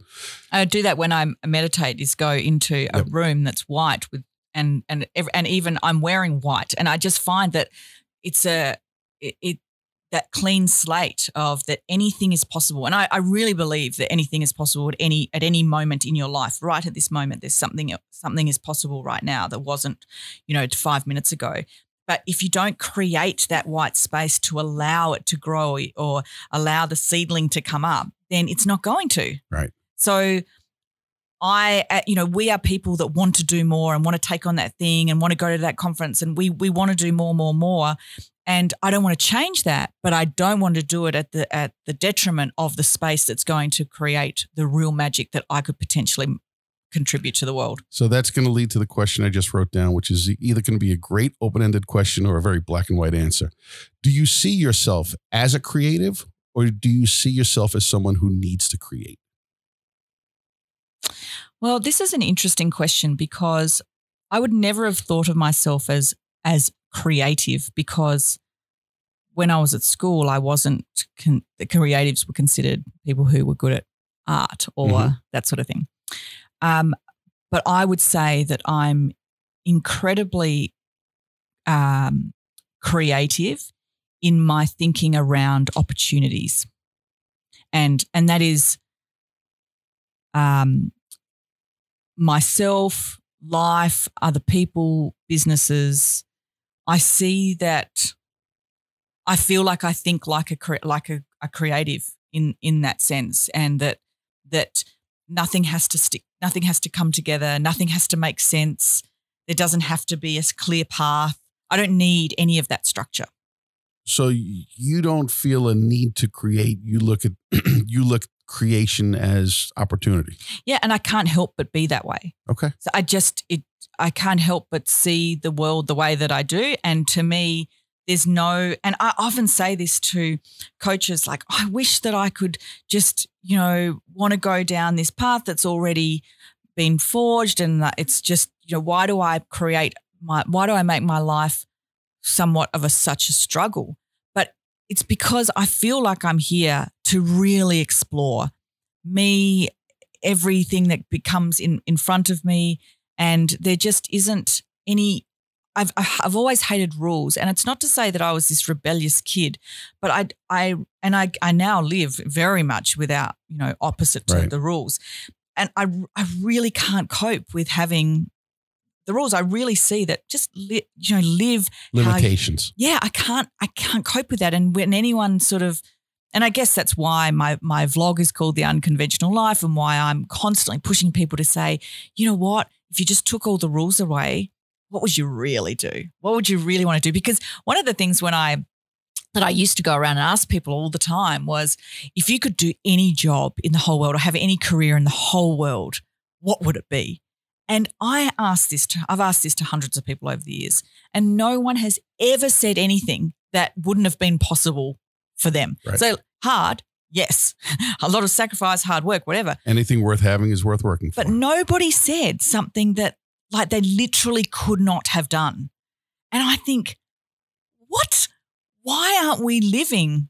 Why aren't we just living how we want to live at any moment in time? You know, we not not to the detriment of others, obviously. You know, we don't want to be hurting other people. Right, you have responsibilities and obligations. Yeah, I mean, I'm not talking about that. I mean, we that's sort of you know the foundations, but um, and I think this is the when you ask about the creativity, I wouldn't have considered myself creative because I wouldn't have thought that looking at life like that and living like that is creative, but it's incredibly creative yeah. because anything could happen tomorrow. Anything's possible.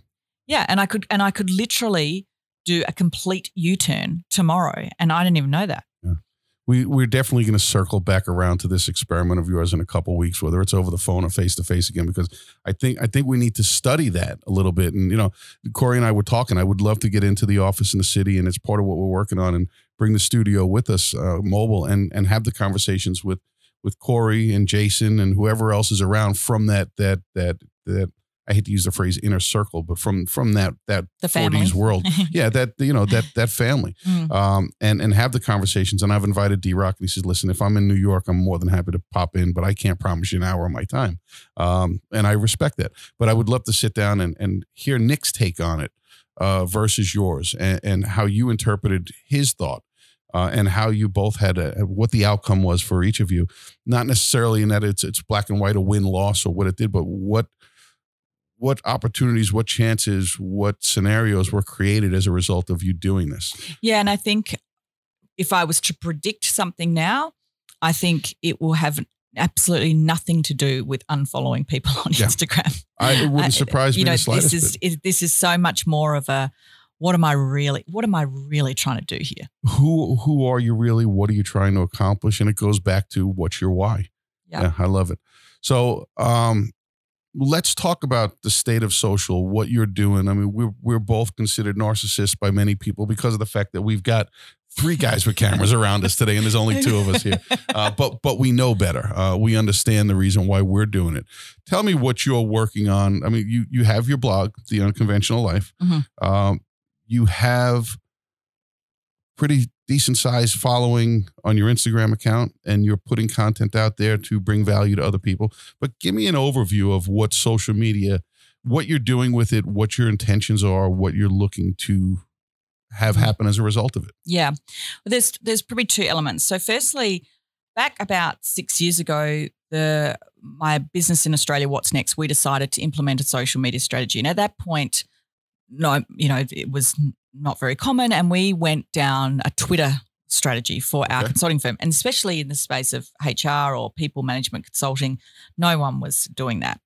And we were a very small team and we didn't hire anyone externally. And we just started following people and engaging on Twitter. And we ended up building this global brand, which actually blew my mind. And it created a number of things. So, one was we went to a conference, uh, the largest HR conference in the world is here every year in, in America. There's only five locations in the US that can house the amount of people. They get 20, 30,000 okay. people. And we turned up, little team from Australia, and we had these t-shirts on with our Twitter handles and, you know, and we had people lining up to want to meet us because they had been engaging with us or following us on Twitter. And I was like, what the hell is going on here? And I thought, whoa, this social media thing is like pretty. So, so you big. saw the follower count go up, but you had no idea what kind yeah. of impact you were having. Oh, totally. Okay. And uh, and so, and it wasn't until we went there and people were like fanning us, and they literally were lining up. And this is a HR conference, like we're not talking rock stars. Right. You know, this is not. Right. And I was like, whoa. And so that happened. Then we had a situation where one of our junior employees um, happened to be engaging on Twitter as per, because all the staff have social media KPIs. They have to tweet a certain amount of times a day. They have to all write a blog um, a certain amount of times a month. They have to do LinkedIn, a whole lot of stuff. So big KPIs around social media. And one of our junior team members connected with someone, was engaging with them, which we then went, went on to win as a $100,000 client. And then I went, whoa, we just won a $100,000 client because one of our junior employees was tweeting. And I thought, oh my gosh, now this changes the game yeah. because no more sales teams, no more only these high level people can get clients. It just opened my eyes. And then we started to have more and more things like those two things happen. And we had not spent any money other than the time of the team. So we had Twitter time. We called it Twitter time. But we right. did all social media twice, twice a week together, and then they had their KPIs. And we implemented that, and then I started doing talks on what we'd implemented because we knew nothing about social. We had not invested in an external social management, social media team or or consultant. We just started doing, and it just had this massive flow on. Now that was quite a few years ago, so that was sort of like whoa this is really, really powerful. So that's the story of what's next. And, you know, they, they still, to this day, we still have Twitter time. We still, all the same things, all have KPIs. Okay. So that hasn't changed. That hasn't changed. And what's been interesting is that every single person that's come into our business has learnt about social media. So you can imagine someone is going, goes through college to be a HR professional and then they get a job and uh, one of their major KPIs is to be on social, Social media. media. Yeah, so that that was very interesting for clients and the community and external companies to go. One, you're a HR company where most HR people are trying to are writing policies about how do we get our staff off social media.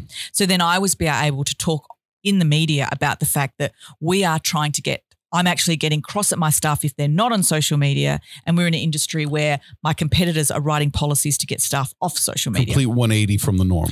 complete 180 particularly in our industry and i was like you people do not understand the opportunity. You, if you have a 50 person office you have a 50 person marketing team and um, and you're paying recruitment fees when you might not need to. You're paying you know advertising or whatever it may be um, and it's engaging and and you know if you've got a team of millennials like this is even better. Like people were so caught up in my space around we have to get people off social media in the workplace and for us to be doing the opposite was was quite was, the goal of all these other companies to get them off social media because they're on there wasting time? well that's i mean that was the was that the is that I the mean, logic? Yeah, I mean that's what people think. It's Okay. like, oh, you're on Facebook, you're on work time, and so we were like, no, like you know, let's let's stop focusing on telling people what they shouldn't do and creating policies around stopping people from doing stuff, and let's actually just put that aside because humans are humans, and really, I mean, Gotcha. what's the difference? Okay. Let's look at this opportunity around social. And so at the time, it was like. What? What? Hang on a minute. You're, you're promoting staff on social media. You, you've made it a KPI. Like I remember pulling the team together, saying, "Guys, you're not meeting your social media KPIs. And so people were really particularly interested about, and this was again another workplace experiment. And so when we recruit people now, we say a percentage of their time is going to be spent on building. And and the thing is, Dean, they get to take that when they leave. They take their Twitter, they take their LinkedIn, they take the knowledge, that and they can so, do what they want So with it. those accounts that they're those accounts that they're working on during business hours are their personal accounts, just talking about company stuff. Yep, and they get to take that. Uh, I think some we've had some people um, that have said, "I'm not going to do Twitter when I leave." So, do you want to uh, take it over and Okay. keep all the followers and all that sort of stuff, which Sure. has been great. But we've always said this is building your own personal brand just as much as it's building ours. So, you take this with you and all the knowledge, and some have continued on with it, and some haven't. It's exactly what we're looking to build here uh, in the real estate office is is how to celebritize each of our individual team members, employees, staff to celebritize themselves to the level that they're comfortable doing it, but pushing those who aren't comfortable to say there's a huge benefit to it. Yep. Uh, and at the same time, you own this. The database you build as a result of using our tools and systems. Yes, you're not going to have a custom page on deanmillerrealestate.com anymore, Yes, but we'll set it up for you in a way that you're going to build your list, build your audience. And if you want us to help you build that system for it as well, you own that, not Yeah. us. Um, I, I think it's one of the things that differentiates us as a real estate brokerage in that all the leads don't have to flow through the broker to the agents. It works the other way around. And I think that's why we're having success making noise because we are different in the sense that we have a different understanding as to what building an audience is all about. It's not Yeah. about, you know, like I said the other day, the red, white, and blue balloon or the gold jacket or the or the rock. It, it's about that agent. Um, Yeah, and I think that that's a moving from a scarcity to an abundance mentality, Yeah. and it works. I mean, it really works. And yeah, it's hard. It's hard to let go of that stuff. But I was going to say, in relation to my personal social media, um, I, I thought a lot about this, and there's, I thought about, you know, what, what what's the purpose, and and the, with the vlog. A lot of people have said to me, "What's the return on the invest on the investment?" Right? Heaps of people have said, "What's we, the we hear it every day. Why are you doing that? Yeah, where's the ROI? How much does it cost you? How, how many clients have you won? It's like, uh, nothing. Like I've got no return on investment other than I have because I've built amazing relationships and I'm learning a lot and all those things. But as far as what they think, Yeah. have you won any clients? And it was never about that. So I I believe that there will be enormous return on investment as an entrepreneur long term, whether that be around opportunities to speak, whether it be opportunities to invest in businesses, to advise, to whatever. Um, so I, I think, and I think every single entrepreneur, CEO, business owner should be building a personal brand. Yeah. And I think it's going to take five years for me to know what really how it all pay, you know, plays Yeah. out. Um, and so it is one of those things where it's an investment up front. But what I've what I've noticed, and when I was at the 4Ds reunion the other day, and someone who just who'd actually just grad did theirs the day before, and he said, um, "What's your return been?" And I said, "I don't know." And he said, "What do you mean you don't know?" And I said, "Well, I just I'm just doing. I'm learning. I'm just doing." And that's my and he said, "What's your number one goal?" And I said, "To just keep putting content out there." Because every time we do a vlog, every time we film, every time we edit, I learn something. I learn about what am I trying to do here or and does that even matter? Yes, it matters. No, it doesn't matter. Um, what what could this be what's resonating like the stuff that resonates is always different to what i expected how i feel about it has has different to what i originally expected the whole process is Yeah. it just incredible learning It's eye opening.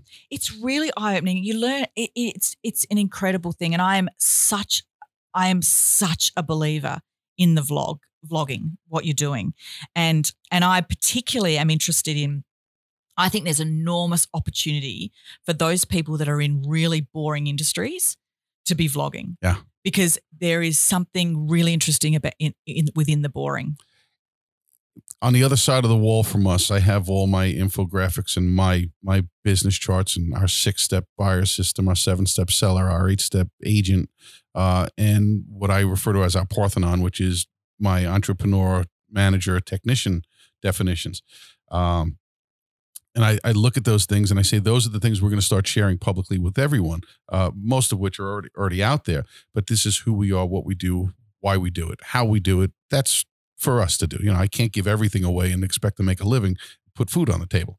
Um, but if you want to learn how, come to us. And and I, I that's a big, you know, I, I think that with the vlog and like you said, so much of it, at least perception wise for us who are the the the vloggies or whatever the hell you want to call us, um, is boring. And and Yes. I, it's why I said to Corey last night, and I said today, I'm going to get on that phone and I'm going to be on that coaching call for an hour and a half, and I'm going to do paperwork for an hour and a half today. And maybe it's time to start saying, "Hey, this is." We'll look at the camera and say, "This is what I'm doing." Have the brilliance of the editors go in there and say, "You know, here's the running clock and time lapse, and we spent 45 minutes doing paperwork. Happy, happy, joy." But yeah, it, it, it, it, you have to show the dirt. I agree. You know, we, we I, I think as as vloggers, uh, Gary lives a life where he's always on the run, and probably eighty percent of his day, and I I may be exaggerating, I may be underestimating, is spent having conversations that people could look at as being engaging, opportunities to learn from other people. yes. You don't see a guy like Gary sitting down in a corner at a desk doing paperwork for four hours No. but it's a necessary part of building a business. He's built it up to the point where he no longer has to be the one doing that because he's not the one best suited to do it. But right now, there are days where I'm a company of one person. You know, I've got Corey here as well, but he's got a very different job. I've got salespeople, but they have a very different job. It's my job to be the visionary and and the implementer of all these. And it's why so many people around me have yelled at me saying, "You need to get a business partner who can do the work." Mm. meaning you can come up with the vision, you can come up with the strategy, you can build it all out, or, or you can conceptualize how to build it all out. But getting in that database and building out that campaign is not the best use of your time. Mm. And if you find the person who's genius at it, and I think some of the people who are telling me to do that want to be that person and get, yeah, but I'm not giving up half of what I've worked for for 22 years. Um, again, Corey will be happy to see I, rabbit hole. All right, back, back up, back up. Um, what? I was going to say about um, watching Gary is interesting because I found that. So I was, you know, watching all of, I you know, consume a lot of his content. But when I started vlogging and I was trying to get, you know, better education around how like what should be in the vlog or how best to represent it then he he was no longer the best person to watch because 80% of his day is actually Right. very interesting and so I was like well I you know I'm not walking down the street and having 10 people come up want selfies Right, selfies. Or asking me stuff. And so uh, maybe like 10% of my day is actually interesting. So I then went, okay, so who who do I then look at? So I, I started to look more at Ryan Serhant around his stuff Okay. because I was seeing more of him on the job, like him actually doing the doing the actual work. And um, so then I started to look a little bit more at that. But I think depending on where you're at will dep- depend on who who you should watch to get inspiration that's most like most like where you're at. Okay. Um, so now with Gary, it's like, well, you know, he's doing keynotes all the time. Yeah. He's flying around. It's like it's cool stuff, but I just, I just don't have that. It- content. It, it, it goes back to what he started saying years ago: is don't watch my content, watch what I do. Yeah. Uh, So yeah. And I think th- this goes back to a question I wrote earlier. Who do you choose to follow and why? Yeah. So um, I follow Tom Bilyeu. Mm-hmm. And the reason, so I, I love his impact theory. Um, I I really love the people that he finds. Um, I love the fact that he's so open with saying that his goal is to live forever, and the fact that that is so ridiculous in a sense. And he says it so like this is what I'm working to, like this is what I'm doing. I'm Mhm. going to work on how do I live forever. And I think, gosh, that takes such guts to say something that e- everyone could say, you're a nutcase. Like, what? I mean, why would you even say that? What's wrong with being a nutcase? Totally. And I, I just love his his gumption around that. And also, um, and he, I, I, he's introduced me through impact theory to so many stories and learnings and people that I would never ever have known about. And he has an incredible way of bringing stories out of people that, that unless you're in have an interest in that particular field, you may never have known. So I really love his stuff, and he's getting more and more vocal about, you know, the reality of entrepreneurship and chasing your dreams and all those sorts of things. I really like him. Obviously, I follow Gary um, with everything he does, and and um, DRock, and, and I'm you know I'm particularly interested in the in the Vayner Media team, and and I'll go back to when you were talking at the very beginning about um, 4Ds and how you get to connect with the people behind the scenes. And we are, I, I mean, I know we all feel like we are part of the Vayner family. Yep. And um, even though we don't actually, we're not actually employed by them, we're all one. And one of the things that I found is that everyone there is so um, incre- like such an incredible person. They want to help you. They'll do anything for you. They're really smart. They're experimenting. They're learning on the job and then sharing it. And so the, the entire team is just you know whether it be from Claude. I, I was just going to say, I know you. I know you have a, a tight relationship and affinity with Claude, and, Yeah. and I, I've, I've been analyzed in her office two or three times as well, and she and she's gone out of her way. You know, the first time I asked for her time, she was very giving of it, and out of respect for her, I kind of treated it like going to the psychologist's office. We had an hour booked. I said, "All right, at 52 minutes, I'm out of here," because I don't want to overstep my bounds. And she actually kept me a little over an hour um, and pushed off her next meeting and finished by saying, You need to go do A, B, and C, but don't just go do it. You, here's the deadline. Can you achieve these things by this date? And I said, I believe I can. She's terrific. You'll be in my office the next day. And she literally booked an appointment with me to come back, and we talked about so many things. And we, what I what I really loved in my conversations with her was we talked so much about servant leadership. yeah, And Claude is Claude is a brilliant human being. Um, she's a unicorn. she, yeah, She is. thank you. You, you. you just nailed it. She, she really everything about her is. Yeah. You know, she she's kind and caring. She listens. Uh, we need, you know, and sh- and she's a unique personality as well. You Yeah. know, her backstory is Yeah. is so quirky and weird and interesting. Yeah. And you know, now she's a mom, and Yeah, it, it, she's fast. More people need to pay attention to people like Claude. I mean, Uh, she's only doing good in the world. I mean, she, and and that's really you know she she she epitomizes the get out of bed in the morning to make a difference mindset. Yeah. In every in every whether it's getting up to feed the baby or to spend time with her, you know, with with her wife or or to come into the office and hug every single employee who needs a hug. Yeah. She's she's absolute that entire company is incredible. Uh and, and I I have such respect for what they've built as a group yes, because yes, his name is on the door, but similar to what I'm trying to do here, the victories come from all all the people whose names aren't on the door. Yeah, and I Um, think that people that you know don't really get him would find it very hard to believe that you know there's a thousand people team, um, and they every single one I have met, every single one I have by no means met all of them, every single one has been incredible, and I I think you know there's there's just some there's something quite Yeah. quite interesting about that. But one of the things I was going to say about following with this whole idea of like starting from scratch and following again, how I've looked at it is, and Nick actually, he talked about this in his blog, but I have been thinking about this a lot. It's like, okay, so who are the, what are the funnies? Like, what are the ones that I want to follow purely for entertainment that okay. make me laugh or that say sarcastic quotes or like that are good? And then it's like, who of my friends, my friends, as in not related to my network, but that I want to stay connected to? Um, who inspires me that I learn a lot from, like the Tom Bilyeu's and the Gary V's?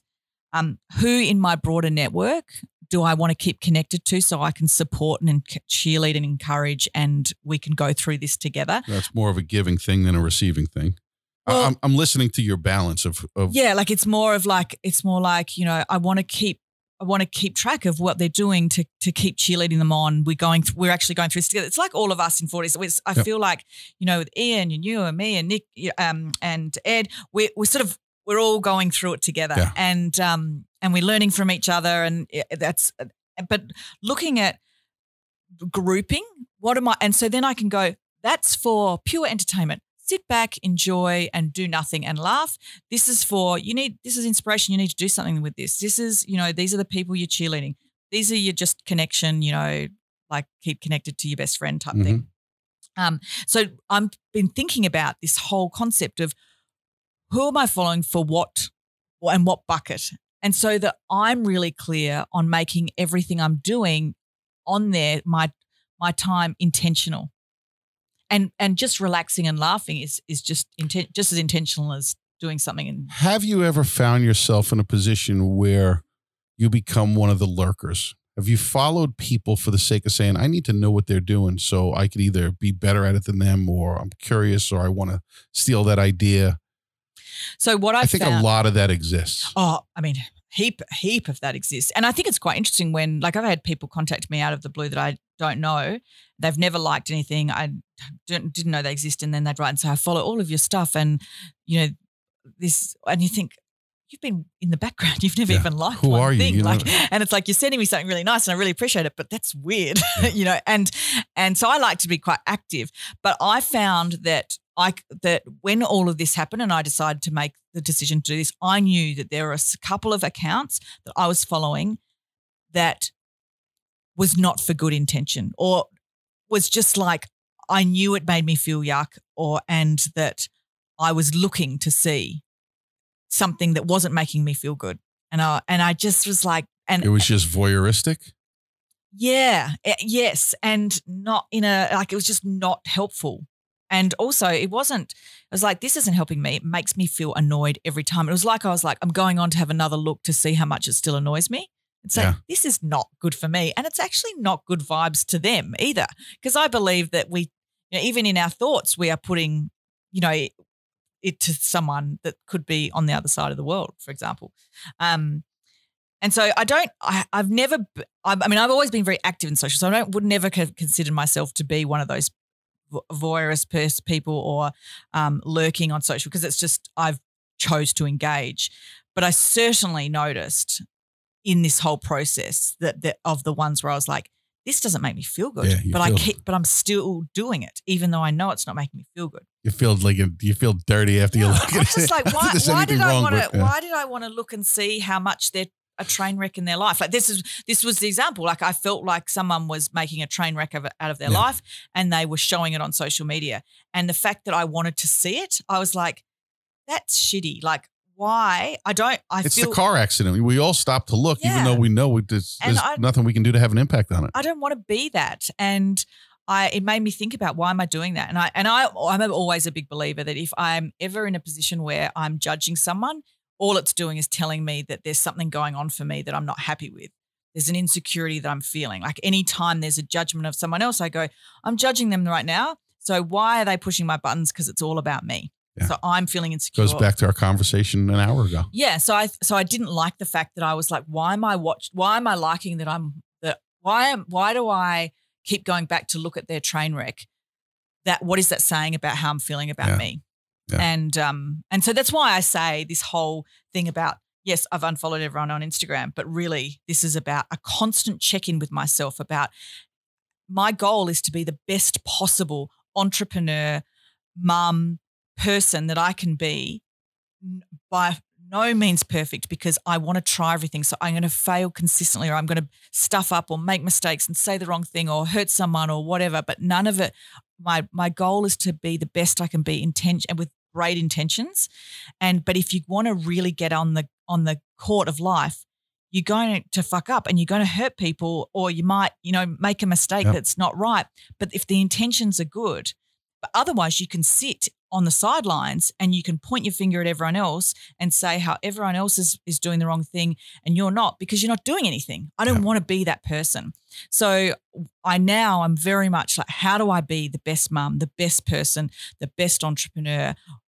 But at the same time, be totally okay with myself for getting it wrong and being able to say sorry, whether that to be to me or someone else. It's becoming cliche, but it's more the process is more the process and the journey are always going to be more important than than the destination. I think more and more so much that more and more that is becoming the reality for the majority of people. And which is why we need to not be so critical of others and and be forgiving. You know, like yeah. we we are all just trying to get through, and we'd all like eh, you know in in my space of working in workplaces, we have dealt with We've done so many mediations and issues with workplace conflict, like thousands of them.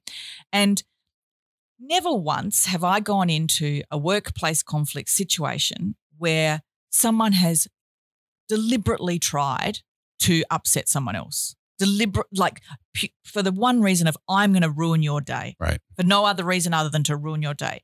It's never the case. It's always because, you know, I'm threatened because you're going to get the promotion or I've got stuff going on at home. And yes, the behavior is not how we should behave, but it's never because someone's deliberately trying to hurt right. someone else. So let's all realize that if we can just be a bit more forgiving and realize that we're not perfect and that when that person pulls out in front of you, you know, perhaps don't smash them because have you ever accidentally pulled out in front of someone? I have, yeah. you know, and like I think if we can just be a bit more like, well, we're all just human trying to do our best, and there's not that many out there that are deliberately trying to upset us. We talk about core values, and, and it's something that I work on regularly. Where I'm actually in the process of of reanalyzing our core values, uh, and open minded is probably one of the things that shows up no matter what level of the conversation with someone else or in my own head keeps coming up is that mm-hmm. open-minded coachable um, you know you've you've got to be a good person. And i think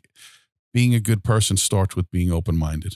Yeah and also i, I mean I, I love that. I love that being open-minded. And i really like that quote that comes up all the time was like be kind because you just don't know what's going on in someone's life. You know, you just you just don't. And when that when that person like like is rude to you in the line, you know, what happened this morning for them? You just don't know. Like just forgive and be kind. We just don't know what's Last Wednesday on. I was asked to do um, kind of a business analysis coaching session for an agent who I met at a speaking engagement that I did the week before. Uh, and I very openly said, I'm more than happy to give you my time. This is the window that's available. If you want it, you could have any part or all of it. And I put it out there to a couple other people that this is what I'm going to be doing. And one of my agents came in as well. And we were talking and going through all of it. And we, we talking about open, open minded and God damn, I just fell down the rabbit hole again. That's twice at least. uh, but you know, we, we were talking about open minded and I completely lost my train of thought. I got so, so being deep, kind, you don't know what's going on. I got on so deep in the moment of analyzing what he and I were talking about that I completely lost track. Uh, but the, you know, the, all right. So the guy asked for my time, and like, who am I to give that kind of guidance and advice? But he came to me, and it, it was you. You had to, you, you do what you have to do because it's the right thing. And you know, not to steal more lines that everyone thinks are Gary's because they came around long before him, but doing the right thing is always the right thing. But where the hell, somebody in this room's got to be able to help me figure out where the hell I was going with that. None of you. God damn it. No one's really listening to you, Dan. I, I got news for you. Apparently, neither am I. hey, can go get that bottle of bourbon. We can finish that thing. Uh, um, all right. I'm I'm overthinking so much that I'm losing track. I want to do this again with you in a couple weeks, uh, and we got to figure it out because I, I think there's incredible insight and opportunity that we can not only bring to each other's audiences, uh, but to bigger and better ones as well. Uh, and I would love this to be a social experiment. I, I've got some ideas, and I'll run them by you before, or maybe I'll just do it and then let you know what happened. That might be a better way to do it.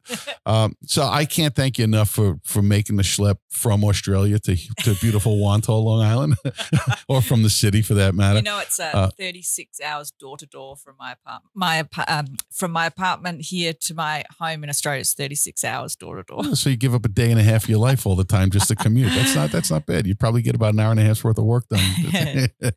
now, listen, I I I'm, I'm so happy that you came to do this. I, I'm so glad that we had the opportunity to meet and, and to evolve this this connection and this relationship, being part of that that community. Um, you're an incredible person to watch. I greatly appreciate what you're doing. Um, where can people learn more about who you are and what you do and and not to tamper the whole point of the conversation but who's your ideal client? Who can how who you who needs to hire you? Yeah let's sure. let's give you an opportunity to pitch a little bit. Uh, thank you. Well the key things i'm focusing on at the moment so the first place they can find me is on youtube Sell watts and watch S S E L W A T T S. That's right. And uh, because I, you know, that's where I'm really wanting to share my story through my vlog. Okay. Um, but there's also the the business website. So there's wattsnext.com.au, which is W A T T S N E X T.com.au. There's sueellenwatts.com, um, which is probably the best one to go to because it, it refers to all the businesses and and my speaking and the things that I'm different your personal personal brand page. Yeah, so that that sort of will then direct you wherever and you want to go. We'll we'll get all these and link them up. But I, ah, wanted, I wanted you to share it. But the people that the the key things that I'm looking for at the moment is I want to speak more to small to medium business owners. I want to talk more about chasing dreams, taking risks, um, the reality of entrepreneurship. Um, sh- share the that you know it's never too late to do something completely different. I was I had got myself in a pretty safe, comfortable, very nice life um, the last few years, and then decided to sort of go for it again. And and there's a whole lot of things that come with that. So um, I want to share more of that story. And as far as clients goes, small to medium business owners with anything starting at ten staff upwards, um, anywhere around the world is uh, is who I want to be talking to. Okay as far as the speaking goes, clarify for me. Are you looking to get into companies' offices to meet with them in a small group, or are you looking to get on stage in front of on, dozens, hundreds, thousands? On massive, big, big, big ones. We're going to drop you from the big, the jumbotron at Madison Square Garden to center ice yeah. and let you go from there. Exactly, like I want to come down like yeah. pink. Yeah, that's what I'm. That's yeah. what I'm thinking. I was see. I, again, I was going more old school. I saw ACDC there, and Angus came out on this giant bell that swung across the entire ice from goal line to goal line. That's the way to make an, an entrance. But yes, I completely agree with yeah. you. With Pink, she the woman knows how to make an entrance. She does. Sure. So if we could arrange something like that, we can get Angus to play for Pink, and they could open for you. Uh, How's that sound? yes, so, this is the goal. If, anybody there. out there is listening, you know, you you never know. All it takes is one. Totally. So I want to thank you so much for doing this. You are, I, I'm blessed to be able to call you a friend. I appreciate your your willingness to share your kindness, all the good things that you bring to the table, and I appreciate that feisty attitude that you bring to it as well. Um, you know, when I, I I, I try to surround myself with talented, smart people in business um, and again, not to come across as chauvinistic, but when I see you sit down there, there's a hashtag that another friend of mine uses all the time, boss babe.